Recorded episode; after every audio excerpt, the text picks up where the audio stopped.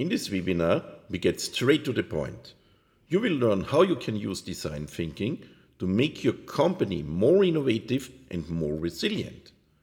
And you will learn how to tackle real world challenges such as the digital transformation.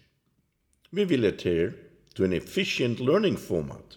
There will be two webinars, three hours each, and a self study unit in between. So within just three days, you will learn everything you need to successfully apply design thinking within your organization. The webinar is open to learners on any level. The sessions will be organized as highly interactive workshops. Therefore, you will not just learn from me, but also from your peers.